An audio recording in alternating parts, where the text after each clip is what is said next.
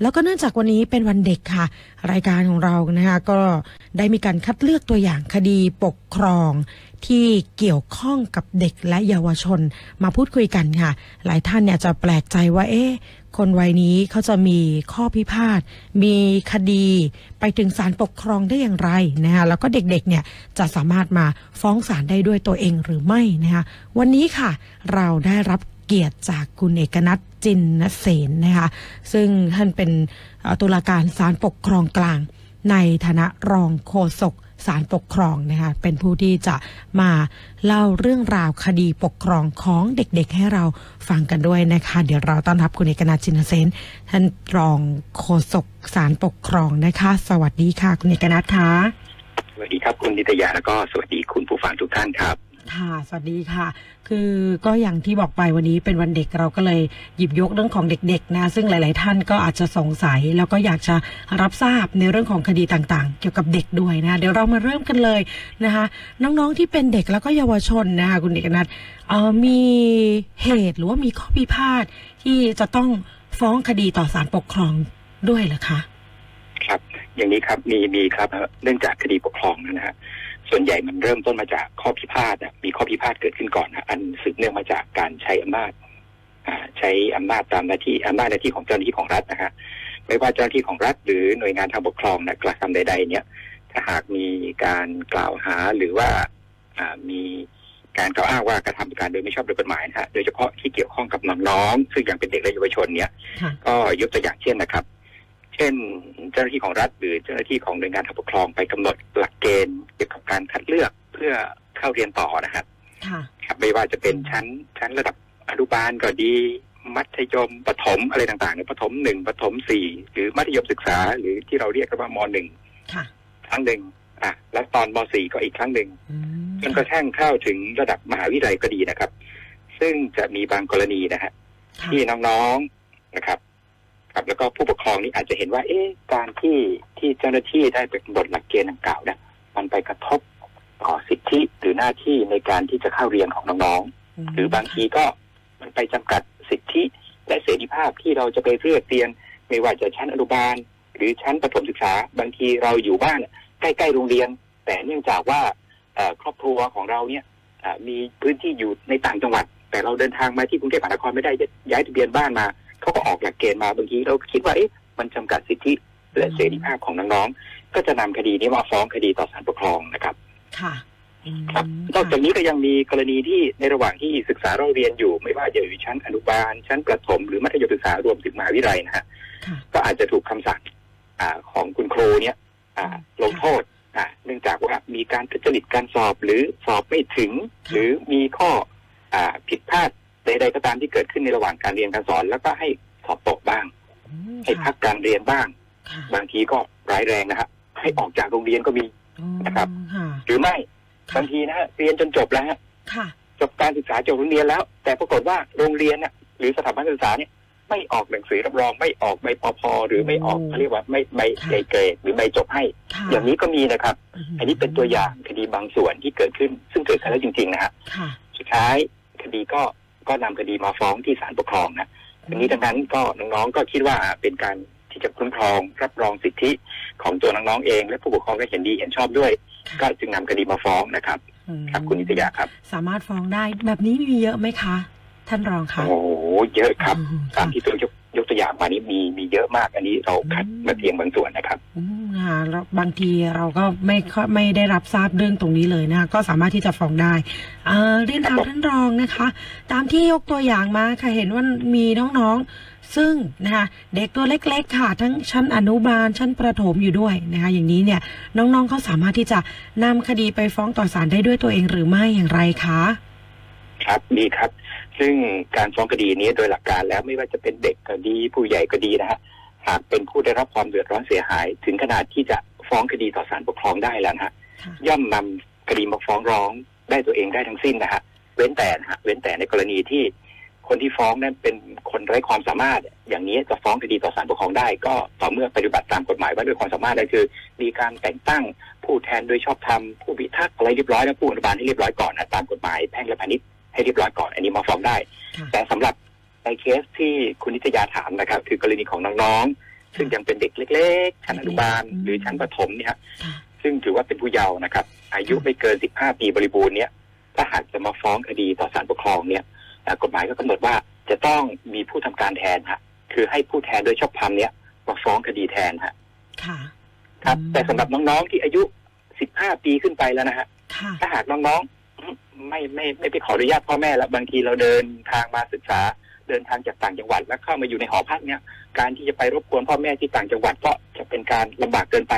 เอาอย่างนี้ดีกว่าเราฟ้องเองดีกว่าเนี่ยฮะได้สิบห้าปีบริบูรณ์เนี่ยฮะอ๋อค่ะก็ฟ้องต่อตัวเองได้ ถ้าศาลเห็นสมควรศาลก็อนุญาตครับผมอ๋อค่ะนะคะแต่ว่าก็คือ15ปีบริบูรณ์ขึ้นไปว่าไม่ต้องให้คุณพ่อคุณแม่มา หรือว่าไม่ต้องขออนุญาตคุณพ่อคุณแม่ นะก็ได้ครับผมเช่นเดียวกันนะคะ ส่วนทางด้านของศาลปกครองเนี่ยมีคดีที่เกี่ยวกับเด็กและเยาวชนเยอะไหมคะเยอะขนาดไหนคะท่านรอง โอ้เยอะมากครับค่ะเข้ามาเรื่อยๆ ตลอดเวลาถ้าเป็นระยะระยะค่ะซึ่งมันก็เป็นไปตามยุคสมัยฮะที่เด็กและเยาวชนรุ่นนี้ค่อนข้างจะมีความรอบรู้ค่ะมีการศึกษาอะไรมีความกล้าหาญที่จะปกปักรักษาสิทธิของตัวเองนะฮะอืมโดยใช้กระบวนการยุติธรรมทางปกครองกันมากขึ้นนะฮะซึ่งแตกต่างจากสมัยก่อนนะฮะ และในวันนี้ผมก็ได้ย้ำยกตัวอย่างเนี่ยจะมาเล่าให้ฟังสักสี่ห้าคดีนะค่ะเพื่อจะชี้ให้เห็นว่าปัจจุบันเนี้ยเด็กและเยาวชนมีความตื่นตัว ในการที่ปกปักรักษาสิทธิของตัวเอง โดยใช้กระบวนการยุติธรรมทางปกครองครับ อืมค่ะดีค่ะ เชิญค่ะ ค่ะก็ก็ก็เริ่มาฟ้องเนี้ยจกไม่ใช่ว่าชนะทุกคดีนะฮะอ๋อมันมันมีทั้งชนะและแพ้ครับผมเหรอคะส่วนส่วนส่วนใหญ่ อันนี้ถามส่วนตัวอยากเรียนถามท่านรอง ส่วนใหญ่เนี่ยชนะหรือแพ้คะท่านรอง ครึ่งครึ่งๆครับครึ่งครึ่งๆครับโอ้ครึ่งครึ่งทางนี้นะะครับครึ่งครึ่งๆครับ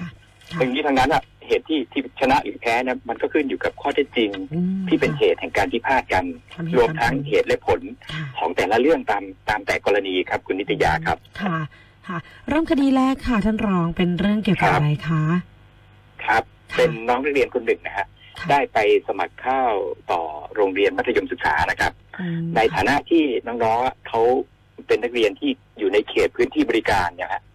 คือเขตพื้นที่บริการนี่ก็อยู่ในในเขตในกรุงเทพมหานครนี่ฮะค่ะโดยไปได้ไปแสดงความประสงค์ต่อโรงเรียนว่าจะขอรับ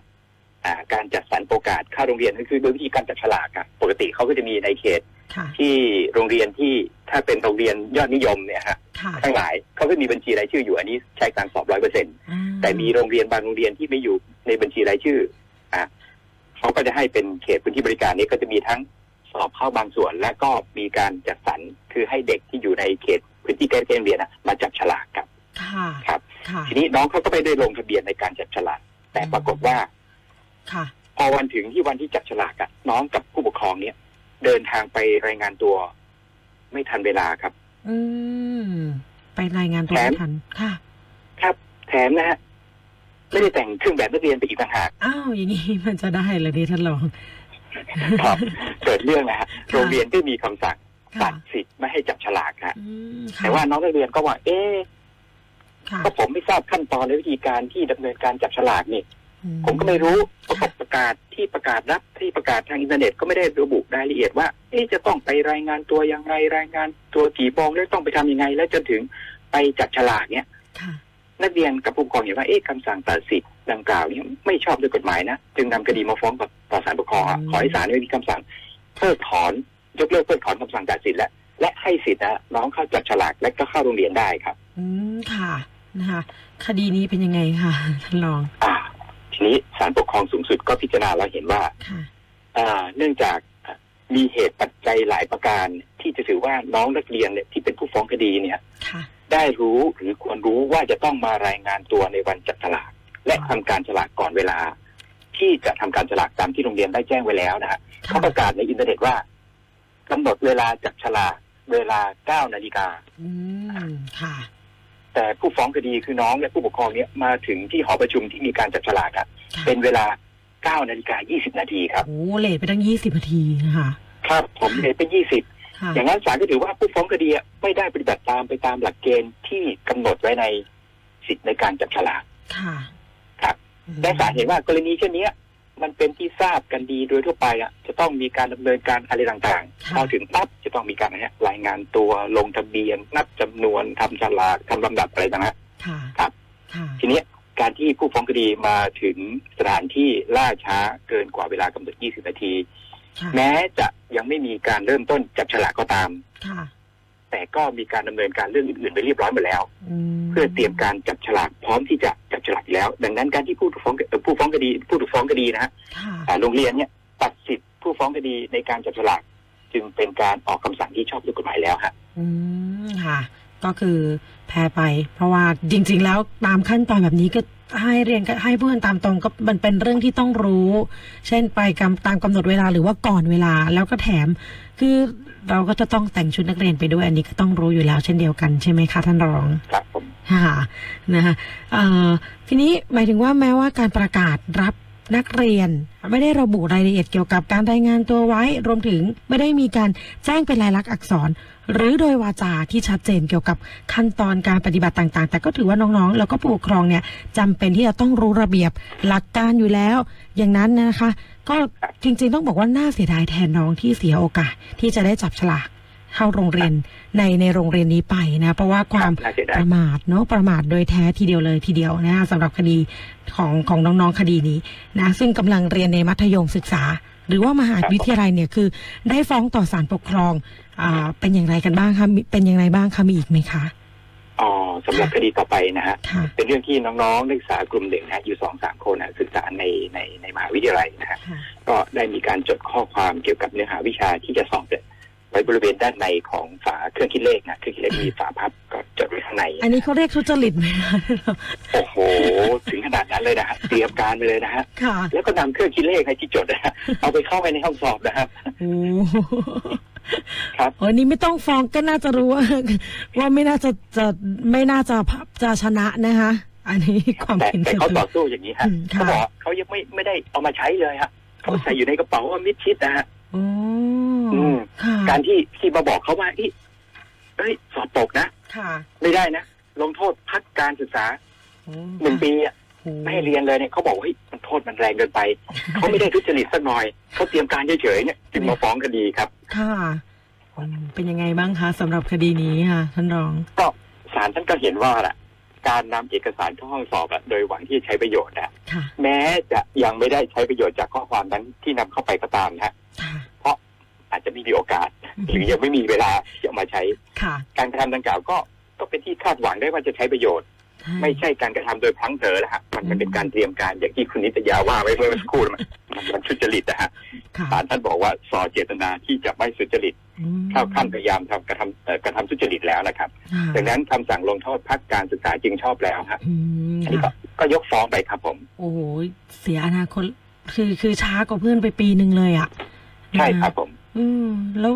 แล้วต่อสู้แบบนี้คือ คืออาจจะบอกว่ามีความคาดหวังว่าศาลท่านจะเมตตาเห็นใจอย่างนั้น ก็เลยต่อสู้แบบนี้ใช่ไหมคะครัซึ่บงผมอืมอ่าก็เลยมีว่ามีการพิพากษาไปเรียบร้อยแล้วนะคะสำหรับคดีเรียบร้อยแล้วครับผมอืมก็ต้องฝากถึงน้องๆนะคะ เรื่องนี้คือแบบ มันเป็นเรื่องที่ถือว่าใหญ่มากสำหรับการทุจริตในห้องสอบ แล้วก็คือต่อต่อๆไปหลังจากนี้นะท่านรอง ถ้าบอกว่าครับผมผ่านไปแล้วอาจจะรอดปลอดภัยพ้นจากห้องสอบไม่โดนจับได้ แต่ต่อไปในภายภาคหน้าโตขึ้นมาเนี่ยนะคะก็จะคือมันเหมือนเป็นการสะสมเรื่องของครับผมการทุจริตด้วยครับผมอืมก็ก็ เป็นเรื่องที่เสี่ยง แล้วก็นี่เขาแค่พักการเรียนหนึ่งปี แต่ที่อื่นมองว่า อาจจะถึงไล่ออกนะครับใช่ค่ะก็เสียอนาคตเลยนะคะ ครับผมทีนี้คดีต่อไปเป็นเรื่องอะไรคะท่านรอง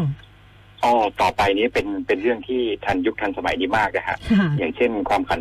คำขวัญวันเด็กเนี่ยนายยกรัฐมนตรีท่านก็บอกไว้แล้วไงรู้คิดรู้เท่าทันสร้างสรรค์เทคโนโลยีนะฮะอืมนี่ปรากฏว่าเรื่องนี้ก็เกี่ยวกับเทคโนโลยีนะฮะค่ะแต่เอาเทคโนโลยีมาใช้ในทางที่ที่ไม่เหมาะสมนะฮะค่ะ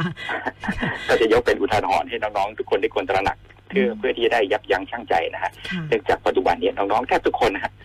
พกมือถือสมาร์ทโฟนกันแทบทั้งสิ้นนะฮะค่ะในสมาร์ทโฟนนี้มันก็มีคุณสมบัติอย่างหนึ่งฮะใช้ถ่ายรูปได้ รวดเร็ว ถ่ายรูปแชะแล้วก็แชร์ส่งต่อส่งต่อใช่ไหมครับ ค่ะที่ถ้าหากน้องๆรู้คิดรู้เท่าทันแล้วนำไปใช้ในทางที่เกิดประโยชน์ในทางที่ดีก็จะเป็นประโยชน์ใช่นะค่ะฮะไปค้นคว้าศึกษาอะไรต่างๆ เนี่ยนะค่ะฮะก็จะดีนะฮะค่ะแต่ถ้าคึกขนองเหมือนกรณีนี้ฮะไปค่ะใช้ทางอื่นคือเอาไปแอบถ่ายอืม แอบถ่ายแอบถ่ายอะไรไม่แอบถ่ายนะไปแอบถ่ายใต้กระโปรงครูผู้หญิงครับว้ายใช่เรื่องใหญ่เลยนะฮะใหญ่ค่ะเกิดที่โรงเรียนเอกชนแห่งหนึ่งครับ คุณนิตยาครับค่ะน้องเขาสามคนนะฮะอ๋อสาวได้ใช้โทรศัพท์เคลื่อนที่เนี่ยไปแอบถ่ายใต้กระโปรงของคุณครูผู้หญิง ในขณะที่คุณครูกำลังสอนอยู่นะฮะอืมจากนั้นก็ได้ส่งภาพนะฮะค่ะต่อต่อต่อต่อให้คนอื่นดูนะฮะโอ้เมื่อส่งต่อต่อไปสุดท้ายเป็นไงฮะค่ะมันก็ ก็ร่วมรู้ไปถึงหูของคุณครูที่สอนอยู่ดีนะฮะเพราะว่าเอ่อเดี๋ยวนี้มันไวมากใช่ไหมครับ ใช่ค่ะใช่อ่าครับผมและเมื่อผู้อำนวยการโรงเรียนรู้อืมก็มอบหมายให้ครูฝ่ายปกครองไปทำการสอบสวนทวนความกรณีดังกล่าว แล้วว่าเป็นเรื่องเป็นมาอย่างไรค่ะสุดท้ายครูปกครองก็ทำการสอบสวนทวนความแล้ว ก็จึงเสนอเรื่องไปถึงผู้อำนวยการโรงเรียนผู้อำนวยการโรงเรียนก็เอาเรื่องมาพิจารณาดูแล้ว เอ๊ะไม่ได้ความนี่หว่าอืมแล้วอย่างนี้ก็แล้วกันค่ะเพื่อไม่ให้เกิดความเสียหายไปมากกว่านี้ก็แจ้งให้นักเรียนมาทำเรื่องขอลาออกกันแล้วกันโดยเหตุผลว่าให้อ้างเหตุผลส่วนตัวมาว่า อืมขอย้ายไปที่โรงเรียนอื่น เพื่อที่จะ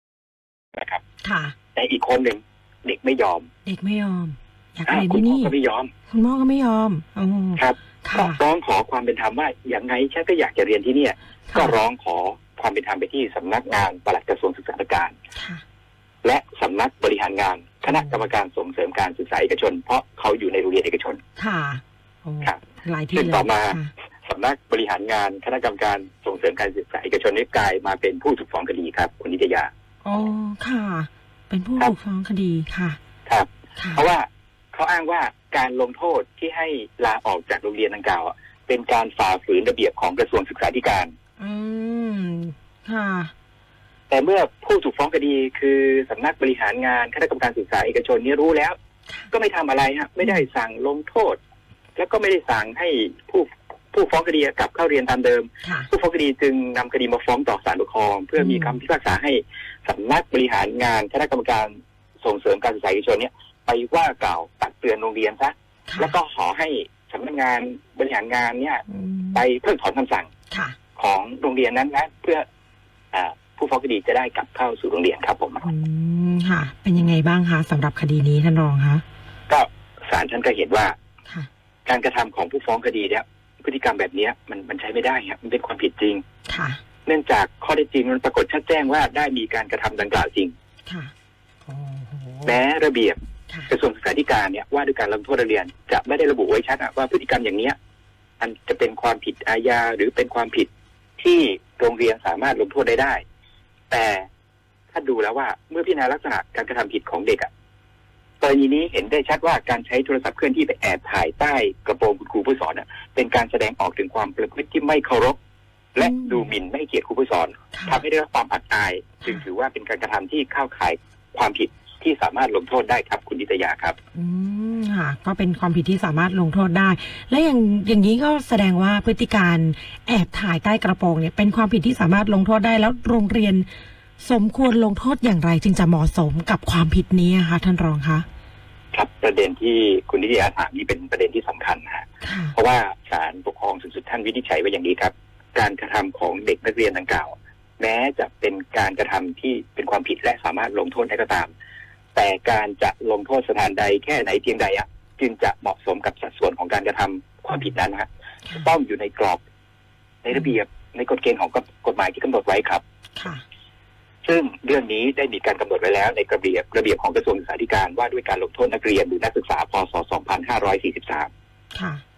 ซึ่งกำหนดโทษไว้ว่า โทษที่สถานศึกษาจะลงโทษแก่นักเรียนนะในกรณีที่ประพฤติไม่เหมาะสมอย่างนี้นะฮะค่ะก็คือให้ว่ากล่าวตักเตือนนะค่ะให้ทำกิจกรรมเพิ่มนะ ให้ทำทำบนไว้ หรือการพักการเรียนครับอืมค่ะดังนั้น ดังนั้นฮะแม้ว่าโรงเรียนจะให้ผู้ฟ้องคดีลาออกแทนการลงโทษนะ ไม่ได้ลงโทษแต่ให้ลาออกค่ะอืมแก่บังคับนั่นแหละฮะเพื่อไม่ให้ถูกต้องต้องถูกดำเนินคดีอาญามอันเป็นการแสดงถึงความห่วงใยของโรงเรียนก็ตามอะแต่การให้ลาออกแกงบังคับดังกล่าวอะเท่ากับเป็นการลงโทษตามระเบียบนี้ โดยปริยายนั่นเองค่ะแต่โทษที่ให้การออกจากโรงเรียนเนี่ยมันรุนแรง มันเกินสัดส่วนค่ะ เกินกว่าที่กำหนดไว้เพราะที่กำหนดไว้คืออะไรฮะตักเตือนทำกิจกรรมทันบนใช่หรืออย่างมากก็พักการเรียนนะฮะค่ะไม่ใช่ให้ลาออกอืมนะครัค่ะบค่ะอะทีนี้การที่อ่าแกมบังคับให้ลาออกเนี่ยมันก็จึงไม่ชอบด้วยกฎหมายครับอืมทีนี้ก็วินิจฉัยต่อนะการที่สำนักบริหารงานคณะกรรมการการศึกษาเอกชนนะรู้แล้วว่าเขาลงโทษไม่ชอบ ก็เพิกเฉยไม่ทำอะไร เพราะกฎหมายกำหนดไว้ว่า ถ้าทำอย่างเนี้ยอ่า สำนักงานกะอ่าสำนักบริหารงานคณะกรรมการการศึกษาเอกชนนี้จะต้องมีหนังสือไปว่ากล่าวตักเตือนตำหนิคำโทษ หรือภาคทันหรือระงับอนุญาต หรือระงับการอุดหนุนอ่าโรงเรียนเอกชนนั้นทันที แต่ก็เพิกเฉยไม่ทำอะไรค่ะศาลก็บอกว่าเป็นกรณีที่หน่วยงานทางปกครอง หรือเจ้าหน้าที่ของรัฐอะละเลยล่าช้าละเลยต่อหน้าที่ตามที่กำหนดกฎหมายกำหนดให้ต้องปฏิบัตินะฮะค่ะครับ แต่สุดท้ายคดีนี้ก็จบลงด้วยดีฮะ แต่เนื่องจากอ่าการดำเนินการของโรงเรียนที่ ที่ให้เด็กนักเรียนลาออกเนี่ย เป็นการเข้าใจคลาดเคลื่อนของโรงเรียนค่ะในเรื่องข้อระเบียบและข้อกฎหมายอืมประกอบว่าเขามีความปรารถนาดีที่จะมีเลี่ยงในการใช้ความรุนแรงในการดำเนินคดีอาญาโดยการให้ลาออกไปเรียนโรงเรียนอื่นเนี่ยโดยคำนึงถึงประโยชน์และอนาคตของเด็กนักเรียนเป็นหลักศาลปกครองจึงมีคำพิพากษาให้หน่วยงานเนี่ยมีหนังสือซักซ้อมความเข้าใจกับโรงเรียนกับเกี่ยวกับแนวทางการปฏิบัติของโรงเรียนต่อไปครับ อืมค่ะ ก็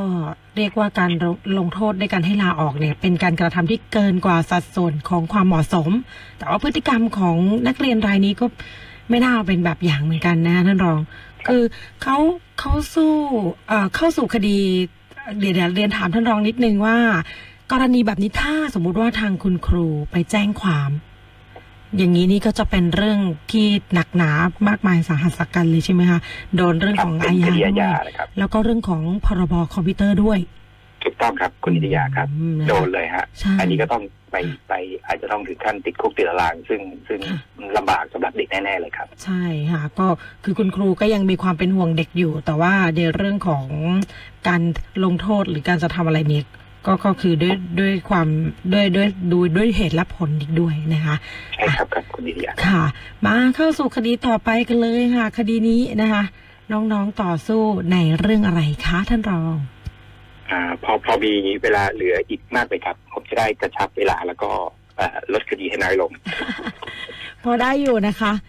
สักประมาณคดีอ่าสองมีคเวดีลานะครับค่ะอ่าผมจะพูดสั้นๆในคดีที่สี่นะฮะค่ะอ่าเป็นการการที่เอ่อโรงเรียนต่างๆ ในสมัยนี้เราเป็นที่ทราบกันดีครับมีการประการประกาศจัดงานศิลปะหัตถกรรมของนักเรียนนะทำกันเป็นภาคเป็นเขตทำกันเป็นระดับประเทศเลยนะฮะค่ะเป็นการจัดงานแล้วก็มีการประกวดแข่งขันทักษะทั้งด้านวิชาการและฝีมืออะไรต่างๆเนี่ยค่ะ